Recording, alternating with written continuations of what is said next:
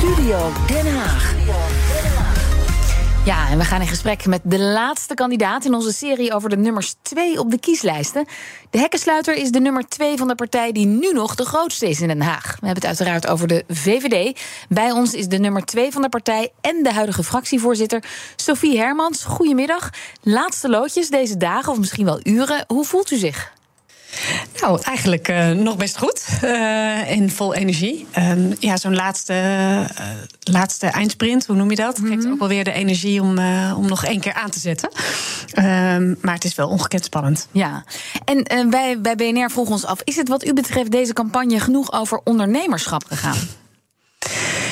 Ja, ik vind dat uh, op verschillende manieren is het, is het onderwerp heel veel, uh, heel veel aan de orde geweest. Uh, ik was zelf gisteren nog bij De Ondernemer Kiest. Mm -hmm. um, en ik denk wat, een, wat belangrijk is, um, waar het veel ook in de debatten over is gegaan, is um, ja, hoe gaan we nou al die ambities die we in Nederland hebben, in de zorg, in het onderwijs, veiligheid met het klimaat.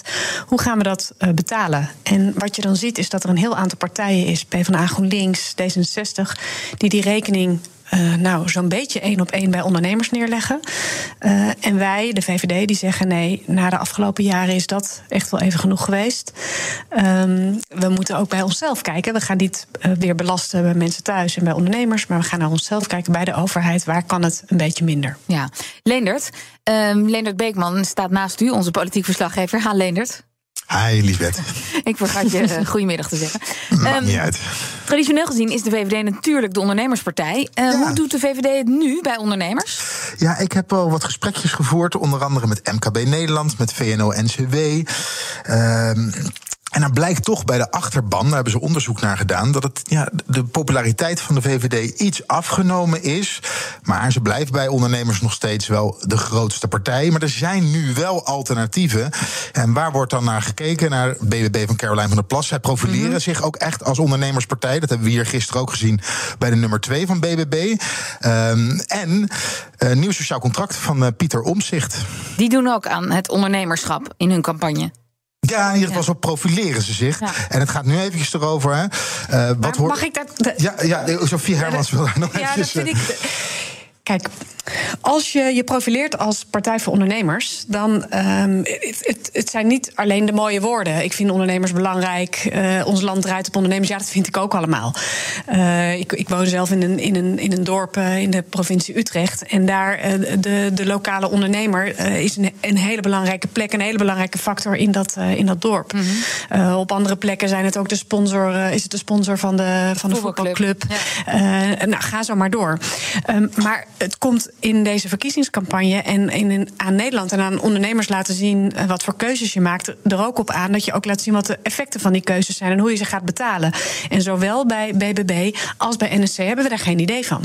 Ja, toch, maar als ik dan naar de CPB-berekeningen van uw partij, de VVD, kijk, dan zie ik toch dat, uh, dat blijkt dat de lasten voor bedrijven uh, omhoog gaan. Dat, en ik zie dan bij gezinnen omlaag, maar bij bedrijven toch omhoog. Waar zit hem dat dan in? Ja, dat een, gaat een klein beetje omhoog.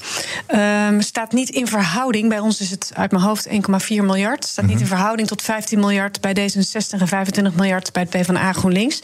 En wat wij doen is, uh, we nemen het uh, klimaatpakket over uh, wat het vorige kabinet, waartoe het vorige kabinet besloten heeft. Omdat we zeggen, ja, daar moeten we mee doorgaan.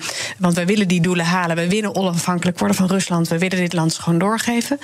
En er zit een, een maatregel in om een, um, een, een, heffing op circulaire plastics. Mm -hmm. om, uh, om maar even dit uh, beleidsmatige woord te gebruiken. Maar nou dat ja, is wel gericht om te voorkomen dat uh, de, de, de, de, de snackbar op de hoek op het plastic bakje een. 15 cent moet rekenen. Precies, ja, ja. precies. En u, wij lezen dan ook bij u dat u de regeldruk voor ondernemers wil verminderen. Ja, um, ja hoe gaat u dat doen?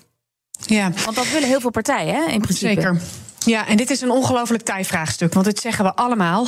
Uh, politiek, uh, alle 150 Kamerleden, alle partijen hier de afgelopen jaren dat we dit willen. En het is een, een hardnekkig vraagstuk. Overigens niet alleen bij ondernemers, ook in de zorg en het onderwijs. Um, op al die plekken waar, uh, waar professionals te maken hebben met, met regels. Um, En ik vind, um, we hebben een paar jaar geleden de zogenaamde MKB-toets ingevoerd. Mhm. En die moet hier ook echt naar kijken. Als er nou nieuw beleid is, als er nieuwe wet en regelgeving is, wat betekent dat dan aan regeldruk voor ondernemers? En ik vind dat we nog te weinig, eigenlijk, dat kunnen we nog veel gerichter inzetten, nog veel specifieker inzetten. Waarbij dat ook van ons, van mij als politicus vraagt. Ik richt me op wat is het doel dat we willen realiseren? Welke ambitie hebben we? En het hoe, hoe ga je dat voor elkaar krijgen? Hoe ga je dat uitvoeren? Daarover moeten we veel preciezer het gesprek voeren met uh, ondernemers. Maar nogmaals, regeldruk geldt ook in de zorg en het onderwijs. Dus ook daar. Dat je op die uitvoerbaarheid. dat we dat niet als politiek tot achter de komma uh, gaan zitten regelen. Maar dat we dat doen met de mensen die het ook daadwerkelijk moeten doen. En, en waarom is dat dan de afgelopen 13 jaar niet gelukt? Want toen was de VVD ook de grootste partij.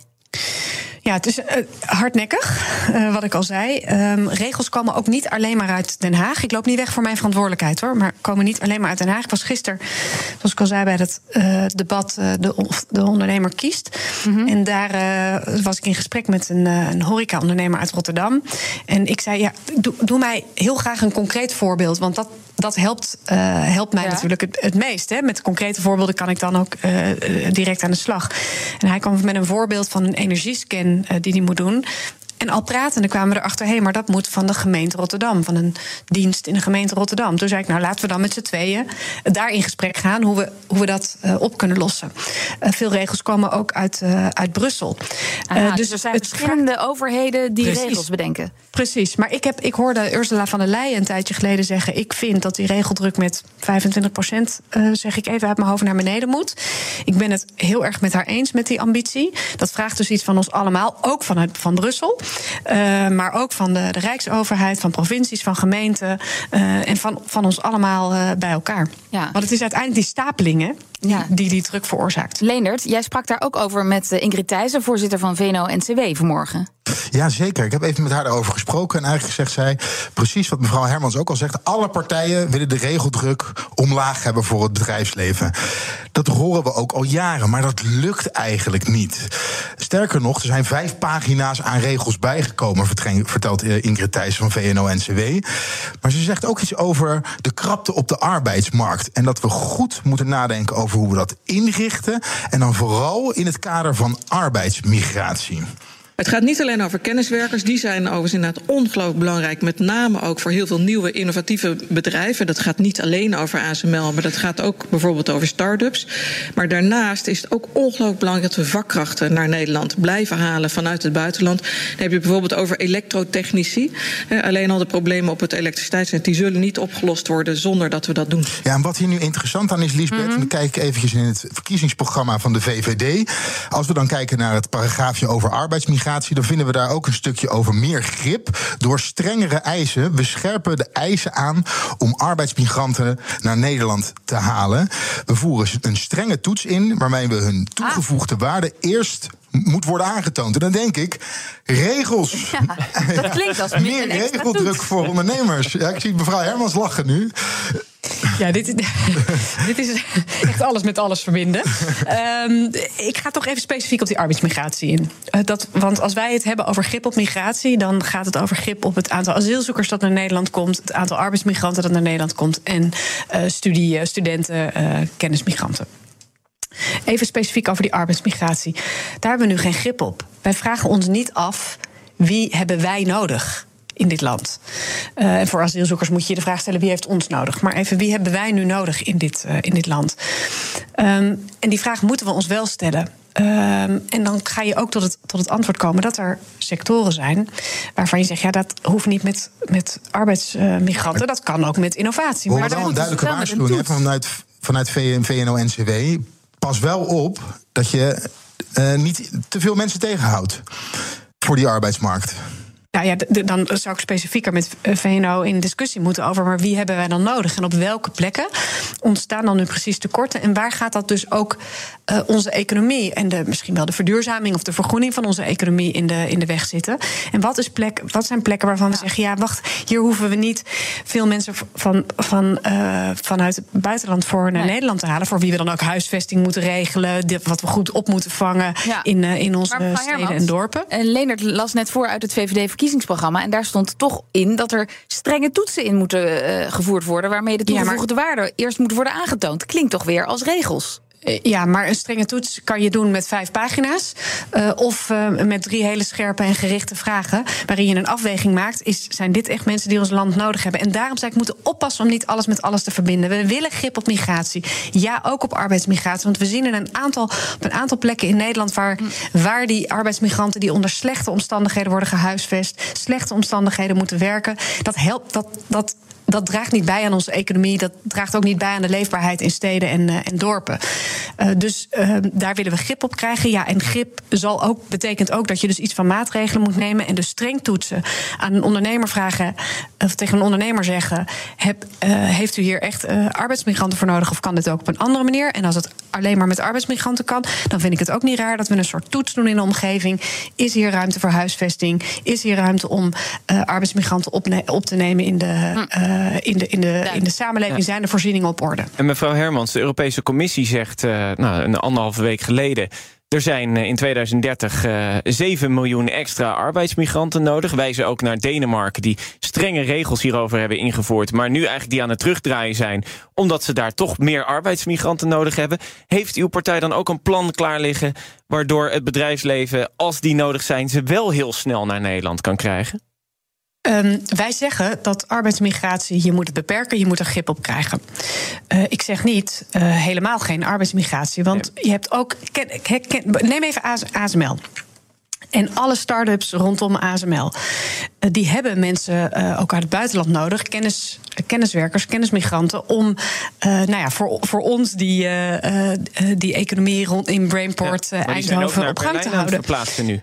ASML is daar nu een uh, fabriek aan het starten. Ook weer 100 mensen nodig. Ja, maar er, zit, er, zit, er zitten ook nog steeds heel veel mensen hier. En dat is een reden waarom we, het gaat heel vaak over die, die 30%-regeling. Uh, waarvan sommige partijen zeggen: weg ermee, want, want oneerlijk. Nee, dat is een regeling die we ook heel hard nodig hebben. om hier dat, onder, dat vestigingsklimaat, dat klimaat om te kunnen ondernemen door ASML en al, al die start-ups eromheen.